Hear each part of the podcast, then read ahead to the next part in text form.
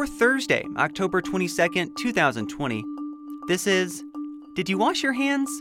We're a podcast from WABE answering the questions everyone's asking during the COVID 19 pandemic. I'm health reporter Sam Whitehead.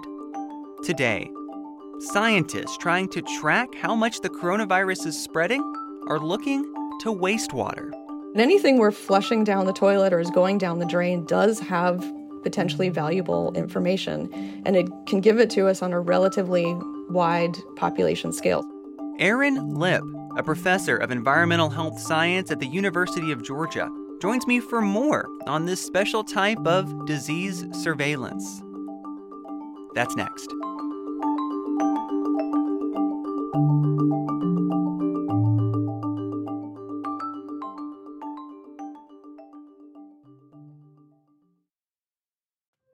Love free. And at Ameris Bank, so do we. That's why we're proud to offer worry free, hassle free Ameris Bank free checking. Manage your money your way with convenient access to digital, mobile, and telephone banking, all with no monthly service fee or minimum balance requirements. At Ameris Bank, we're with you. For more information or to open an account, visit our local bankers in person or online at amerisbank.com slash free checking. Other fees such as overdraft fees may apply. Ameris Bank, member FDIC, equal housing lender. Hi, it's Terry Gross, the host of Fresh Air. We bring you in depth, long form interviews with actors, directors, musicians, authors, journalists, and more. Listen to our Peabody Award winning Fresh Air podcast from WHYY and NPR.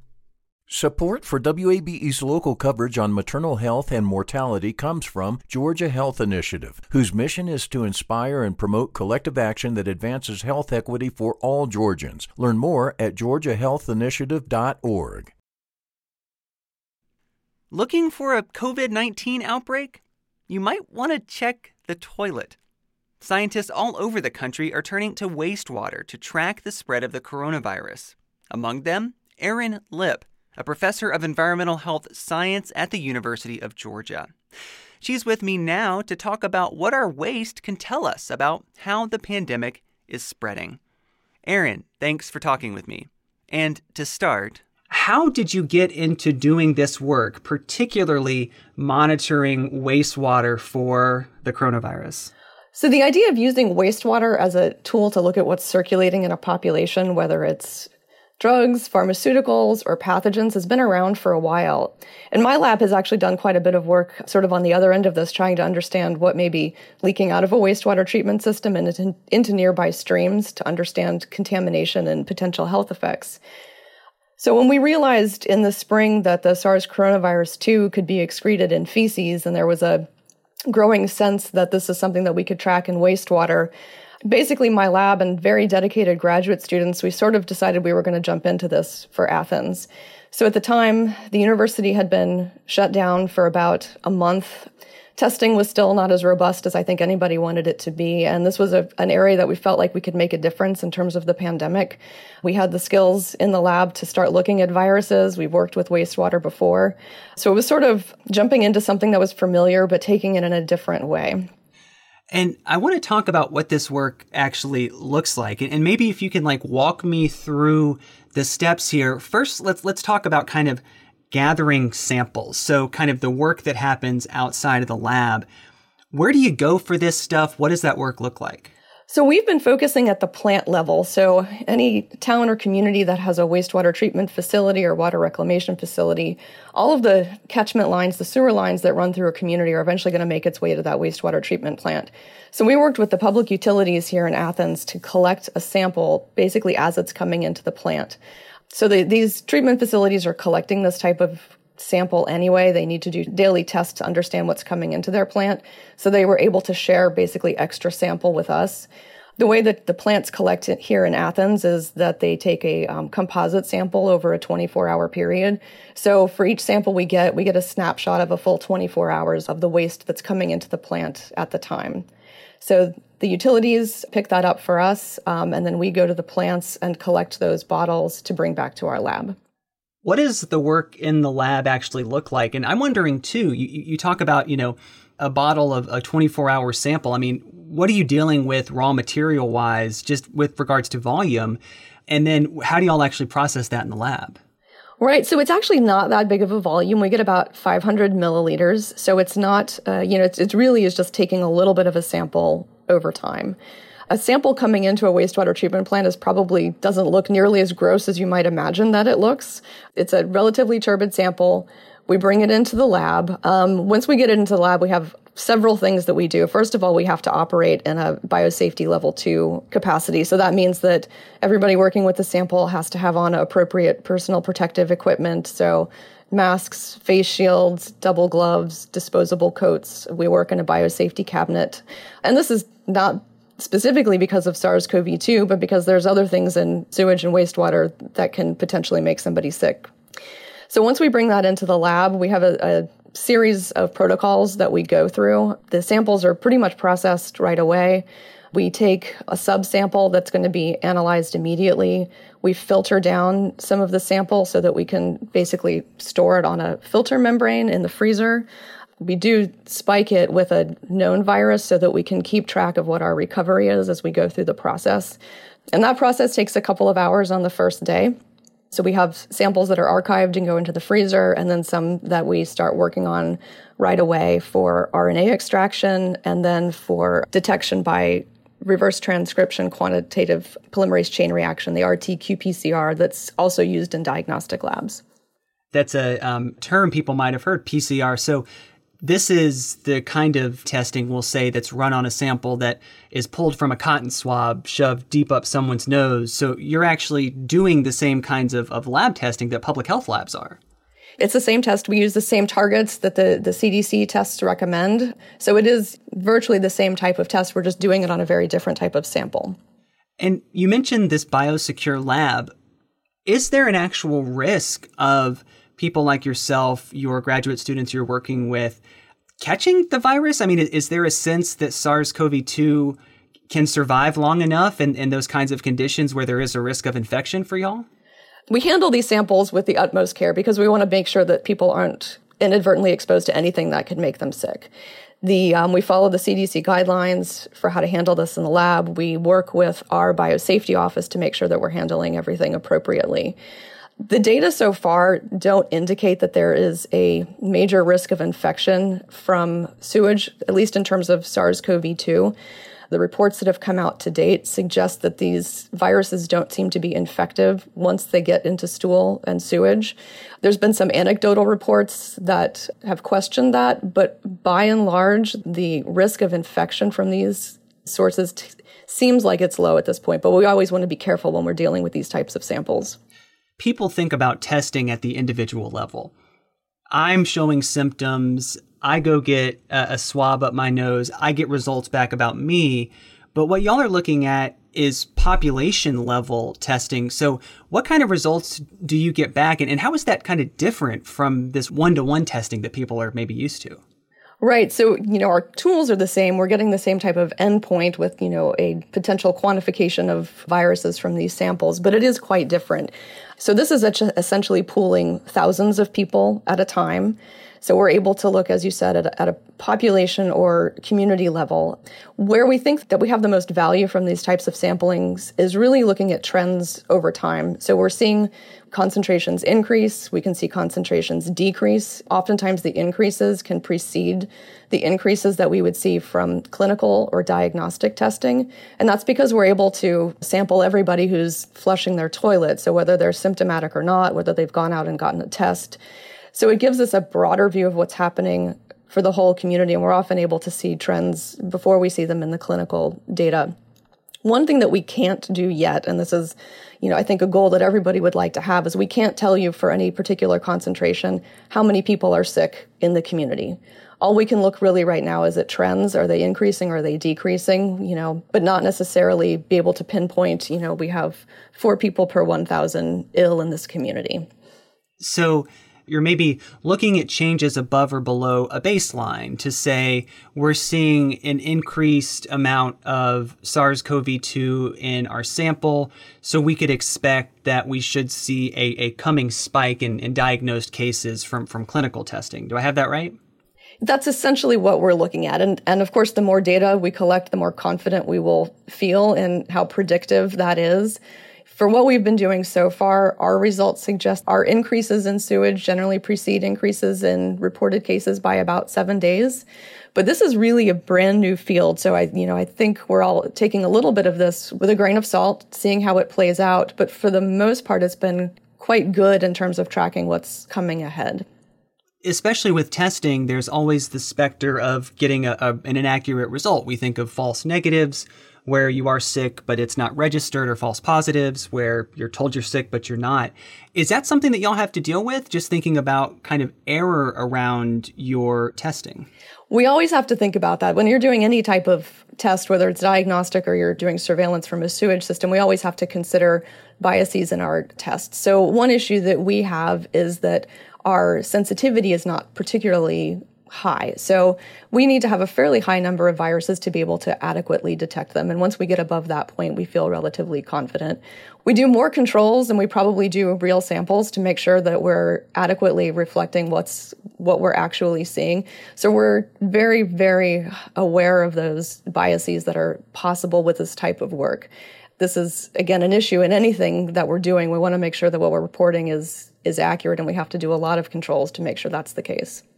Surveillance testing, especially the kind that you're doing, that has maybe a little bit of a lead time on clinical testing, you really don't want to be ringing alarm bells uh, with your testing if you say are seven days ahead I'm guessing kind of a nightmare scenario would be you see what you think is a coming spike in cases that then actually doesn't manifest. Is, is that something that you've thought about? Oh, yes. We think about that a lot. So, one thing that we've been doing with our work is we've been posting our weekly data to a tracker um, that we have at the University of Georgia. This is a very different way of doing science and research than I've ever done before. Um, and so, putting that information out there in real time is nerve wracking, but it's important that it's there. That's why we're doing the work is so that it's available and people can see it. We try to always include some context in terms of what we're seeing because we, you know, we cannot predict with absolute certainty that because we see a change or an uptick in viral concentrations that we're necessarily going to see an uptick in cases.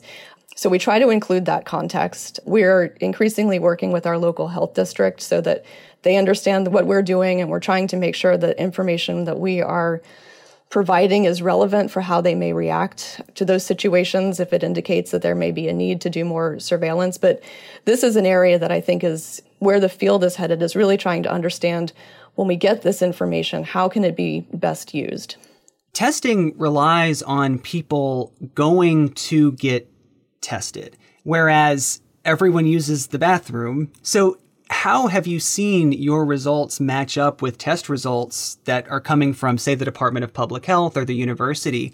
And is there a kind of error baked into those clinical test results inherently because they require someone to, you know, get up the energy to get tested? Right. So we talked about biases earlier in terms of the method. When you're talking about the diagnostic part of it and the human surveillance, there's biases in who's going to get a test. And you're right, in terms of the wastewater surveillance, that's a bias that we don't have because everybody is using the toilet and at some point it's going to make its way to this wastewater treatment system. To your question in terms of how it's comparing, so far, so we've been doing this work, I think we're on week 23, and we have relatively good correlations between what we're seeing and the reported cases in terms of Department of Public Health, which is what we tend to be comparing to for our particular county. They trend relatively well together. My guess would be part of this is, you know, even though you have a relatively large asymptomatic population, there's going to be enough symptomatic people that are continuing to get tested that we're going to see the trends somewhat mirror each other. You know, we've been able to go back and we sort of highlight events that we think have been important in terms of public health. So we really started seeing our uptick in sewage levels not long after the bars started reopening on a limited level, at least in Athens is when we saw our initial increase. And then we actually started seeing a decrease in our sewage levels when the Athens Clarke County mask ordinance went into place. So I think, you know, when you can look back retrospectively, you can start targeting periods where you might have expected to, you have seen events that could affect transmission, and we can start seeing that in terms of the levels that we have in the sewage the University of Georgia was not alone um, as an institution of higher learning that saw a rise in cases as students returned back to classes. I mean, this is something that the CDC has observed on college campuses all over the country. Was that something that you picked up in your in your data too? So we really started seeing the numbers trend from going lower to going higher right around the beginning of August. So it preceded the opening of campus by a couple of weeks. I think this is because we had a lot of students moving back in to meet leases that started on August 1st. But once we got to the opening of campus is when we saw some of the highest levels we had ever seen in our sewage samples. So we could see those events as well from the start of the pandemic, we've heard this message from some officials, elected officials, that the more you test, the more you find, so people shouldn't go out and get tested. Thinking about the kind of biases that clinical testing has, it seems like there's a degree to which if you're monitoring the wastewater, y'all are going to be closer to the truth and will be able to kind of exclude the kind of influence of messaging like that.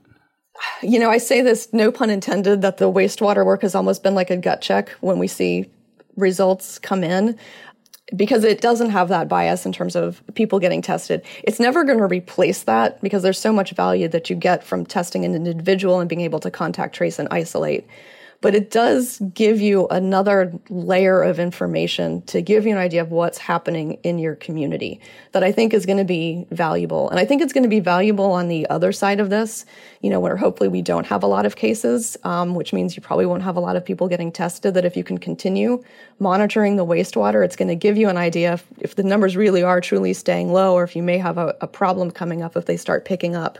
So I think it's valuable now to see what's going on, but I think its value is really going to extend into the future. How practical and scalable is this? You're doing this for Athens Clarke County, but is this the kind of public health intervention and kind of real mass surveillance at a very large scale that is in fact scalable uh, if we want to think about this being done all over the state or maybe even all over the country? I think it is scalable. You're going to have to have certain equipment and certain people that are able to run these tests, but it's something that's certainly doable. The CDC is implementing a national wastewater surveillance system that they're starting to pilot in just a few states. So I think on a federal level, we're seeing the value in being able to incorporate these kinds of data and then moving it to a federal level and the ability to really start putting all of these surveillance programs in one place and assessing how well they're matching with case data, I think is going to really improve our ability to really utilize this as a tool going forward. So it is scalable. I know just personally, I interacted with I think there's a group of about 500 of us now across the country that are that are doing this type of work. So it's happening organically. Um, there's a need for it, and as we go along, the methods are getting better. And you know, I think it's really a matter of understanding the limitations of it as well as the benefits and really keeping in check what exactly we can do with it. But i think it's a great tool to have in our in our repertoire. What y'all are really doing here is literally taking human waste and finding valuable information in it. Reflect on that for me. I mean it just seems like maybe there's a contradiction there. This is this is literal waste and you're getting such good information from it there's an entire burgeoning field that's wastewater based epidemiology. And and it's really been around for a while. And it sort of started out as trying to understand where there was issues with opioid use. But anything we're flushing down the toilet or is going down the drain does have potentially valuable information. And it can give it to us on a relatively wide population scale. So we're not identifying any particular people, but it's giving us an idea of what's happening in a community. And so it is a different way of looking at it because, yes, in my own work, I'm usually far more interested in making sure that that waste doesn't make its way somewhere where it shouldn't be because I'm worried about people getting exposed from swimming in contaminated water. But on the other side, yes, it's an interesting value added proposition that we can actually use this waste to get an idea of the health of our communities.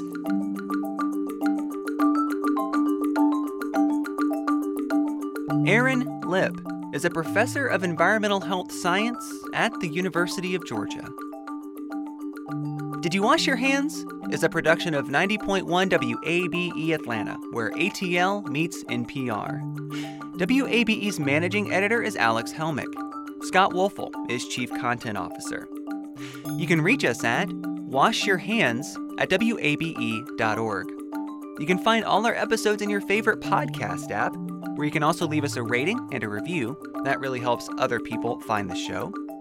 And you can find more stories on the coronavirus pandemic at wabe.org slash coronavirus. If you haven't recently, now might be a good time to go wash your hands. I'm Sam Whitehead. Thanks for listening.